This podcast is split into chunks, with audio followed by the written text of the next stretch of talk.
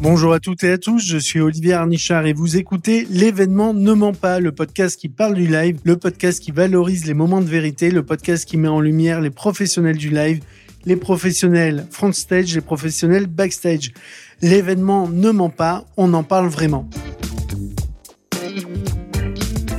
Étienne, bonjour. Merci Florence et bonjour. Très touché d'accueillir et d'échanger avec Yves Pépin. Est-ce que tu peux nous décrire un rôle, ta fonction Je suis rentré dans une très grosse organ... enfin, dans, dans l'organisation d'un très gros événement de, de sport mécanique.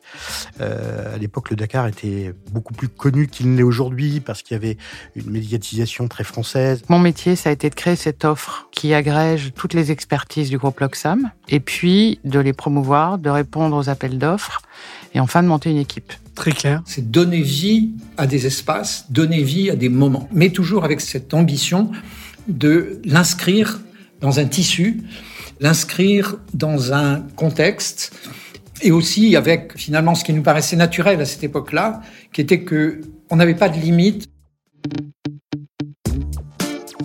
C'est formidable d'avoir euh, un terrain de jeu où il n'y a pas de frontières. J'ai organisé des défilés de mode à Moscou euh, pour un couturier qui s'appelait Slava Zaitsev, le lancement d'un parfum qui, qui s'appelait Marussia.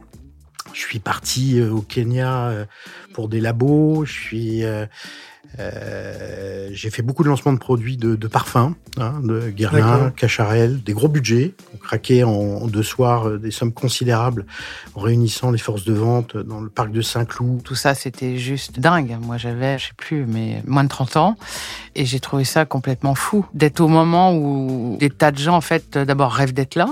Et on se dit, mais quelle chance j'ai d'être, ici, parce que il y a des tas de gens qui sont derrière leur télévision.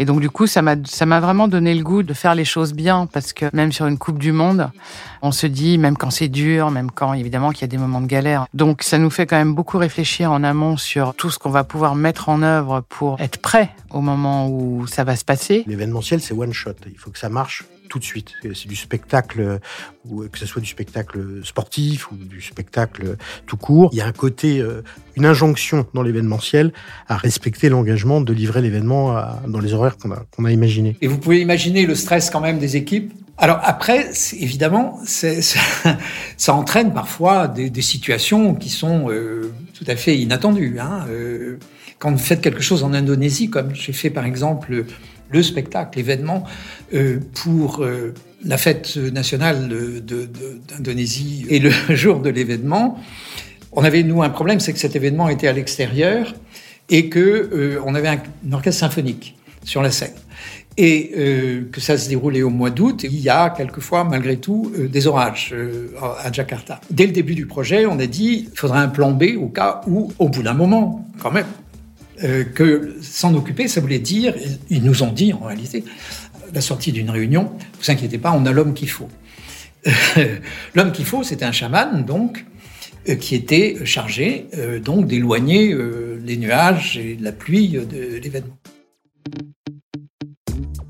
Le Dakar, même si ça reste toujours des enjeux de déplacement. hein. C'est 3000 personnes qui se déplacent tous les jours de 600 à 800 km, soit avec leur propre véhicule parce qu'ils sont en course, mais il y a aussi beaucoup d'autres gens qui sont les gens de l'organisation, les gens de la prod télé, les gens des assistances qui suivent. Et tous ces gens-là, bah, il faut les nourrir, il faut qu'ils trouvent de l'électricité, il faut qu'ils aient des douches, il faut, faut, faut des services de santé, parce que malheureusement, il y a beaucoup d'accidents. Donc il y a toute une organisation quasi militaire à mettre en place qui se projette hein, tous les jours, pendant 15 jours, sans s'arrêter. Et voilà, alors on se trouve dans ce genre de situation où finalement toute la rationalité qu'on peut mettre, tout le professionnalisme, toute l'ingénierie qu'on peut, qu'on peut apporter, etc., tout d'un coup se trouve à la merci euh, d'un, de, de situations de ce genre. Comment vous, avec euh, tous les événements que vous avez connus, comment gérez-vous ce stress? Bah, le stress, il y en a eu euh, tout, Tout le temps. durant toutes ces années. Hein, c'est, c'est- faut vivre avec. Après, euh, après le stress, euh, ça peut être une bonne énergie. Il faut pas évidemment qu'il vous paralyse, mais euh, mais c'est un bon moteur aussi. Hein. Donc ça, ça, ça c'est ce qui fait le sel, évidemment, de ce que l'on fait faire, même si ça crée quelques sueurs froides. Ça se domestique le stress. Euh, ça se domestique par le travail. Euh, parce que quand on travaille et quand on partage les objectifs avec ses équipes et quand on est, c'est ça qui est très essentiel, c'est que quand les équipes qui sont autour de vous sont bien homogènes, bien compactes, bien en, bien en ligne sur le même objectif, et qu'on a le temps de la préparation pour mesurer ça. Et puis surtout, l'objectif qu'on a quand on travaille sur ces projets-là, on sait très bien que tout seul, on est vraiment, mais rien du tout. Donc ça demande effectivement l'apport de tous. Et l'apport de tous, il faut trouver le terrain commun sur lequel, euh, sur lequel on, arrive à mettre tout le monde d'accord, qu'il soit brésilien, japonais, euh, belge euh, ou togolais. Il faut que l'objectif de livrer la plus belle Coupe du Monde, les plus beaux Jeux Olympiques, etc., fasse partie intégrante du travail de chacun. Et pour autant, je peux imaginer qu'on est vite rattrapé par une réalité, une réalité culturelle, une réalité de euh, politique parfois, euh, de moyens. Comment vous avez appréhendé ça? Les Japonais ne travaillent pas comme les Brésiliens.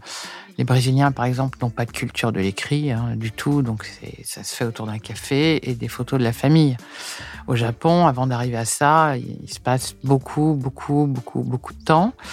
Donc c'est, moi j'ai trouvé ça toujours très enrichissant parce que même aujourd'hui, quand je travaille euh, qu'avec des Français, par exemple, j'observe beaucoup euh, ce qui se passe autour de la table. Ça oblige à être dans le moment présent, à observer les regards, les attitudes des gens, etc. Et je trouve que on apprend beaucoup de choses comme ça. Et c'est sans doute dû à, toute cette expérience que j'ai eue euh, à l'international. Là, on est en train de, faire un spectacle, de, délivrer une sorte d'histoire, de, message, etc. Comment on le comprend? Comment quelqu'un de l'autre côté de l'Atlantique ou de l'autre côté de l'Asie peut le comprendre? Ça, ça a toujours été quelque chose qui est chevillé vraiment au cœur de ce que, l'on a fait. Le souci de joindre ça, c'est-à-dire de trouver le pont et les ponts entre les cultures, les ponts entre les compréhensions des uns et des autres. Ce goût du voyage de l'Afrique m'est resté parce que c'est essentiellement ça qui m'a fait rester aussi longtemps dans ces métiers-là, c'est la découverte des, endroits où on allait euh, organiser nos événements.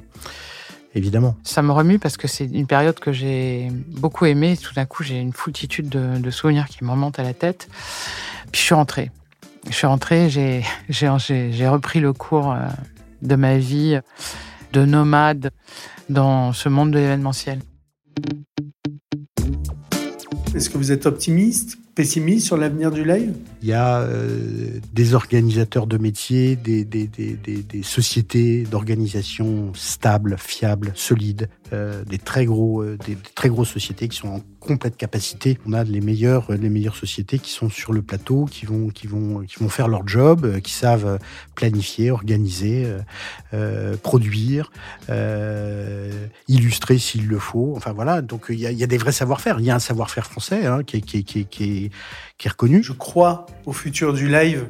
Je crois que c'est fondamental, que c'est important que on mette en place des événements pour que des populations se rencontrent Oui, je crois effectivement à, l'intérêt et l'importance euh, du live. Mais j'y crois d'autant plus qu'il aura pour objectif, en, fait, non pas d'être juste euh, d'apporter finalement d'une certaine façon ce que le public attend, ce qui est toujours un peu quand même euh, ce que le client nous demande,